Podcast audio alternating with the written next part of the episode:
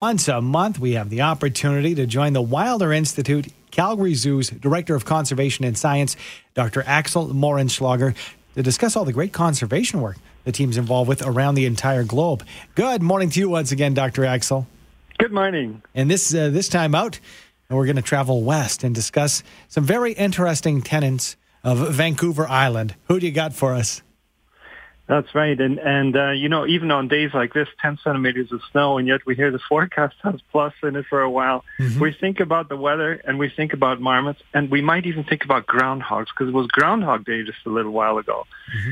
So I don't know if you know about Balzac Billy, the groundhog north of the city that makes his fearless predictions yes. about when the spring will arrive, right? uh-huh. And turns out he, he saw his shadow, meaning there would be another six weeks of winter.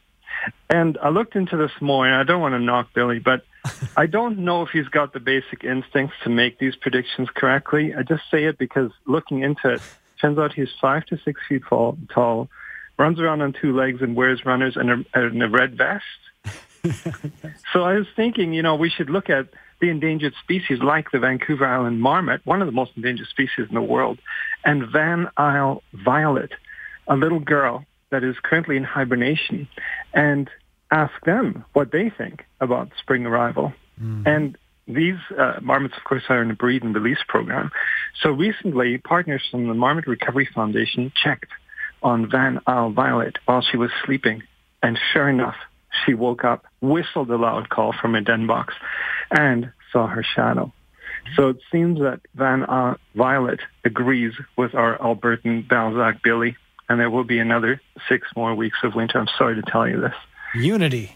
Yeah, but the uh, as we think about the marmots, it's worth reflecting that they were down to just 33 left in the wild in 2003, and now there's about 250 because of breed and release programs like we have here. And so that's really saved this species from extinction. But we need to know a little bit more about them. And we've recently uh, published a couple studies with Marmot Recovery Foundation, Vancouver Island University, and UCLA in California, where we ask about the genetics and the moves of these marmots.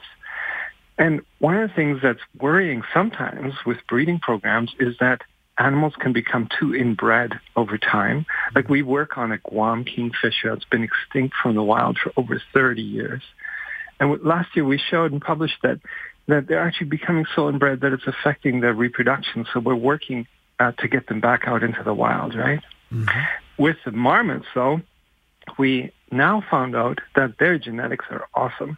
Basically, like even after 20 years of reintroduction, their their genetics are still so good in in the in the breeding populations that they're just as good as those in the wild, and that means that they should be able to adapt really well in the future.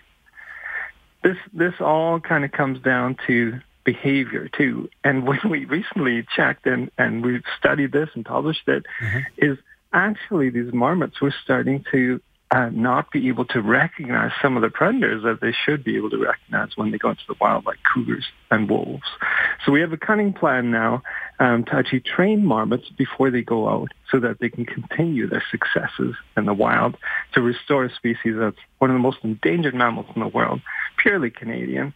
And, you know, a predictor for us in terms of uh, the winter. It's interesting. He's purely Canadian, and I think a lot of the times we think about, you know, the uniqueness of, of all creatures on the earth, and a lot of times we look outside our borders and outside our continent, even. But what a, what a great opportunity in the country we live in. Well, exactly, and and uh, for instance, these Vancouver Island marmots. I mean, we're really proud to have hosted pandas here for a while, but you know, our own marmots are are uh, more endangered than giant pandas wow. and I would say are just as cute. Why are and, they? Why, why, why, Before we go further, why, why are we? Why uh, are they so important to the ecosystem? You know, what, what, what do we need them for? Yeah, I mean, they were they were distributed like ages ago, ranging you know from the, the tips of mountains on Vancouver Island right down to the to the ocean, and they they're very important because they they burrow in, in the soil and they basically help to overturn the soil and, and make it rich, you know, in terms of fertilizing it and such. But they also play a key component in the ecosystem. But now, of course, there's so few of them. They were so close to extinction that, you know, their recovery is very much in our hands.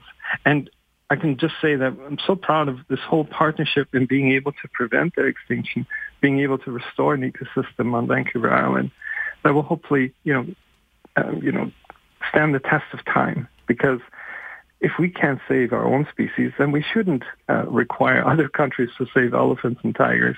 We have some of the most precious species right here at home, some of the greatest collaborations. And if we work together as we do, we can, you know, come with great successes to help species like this.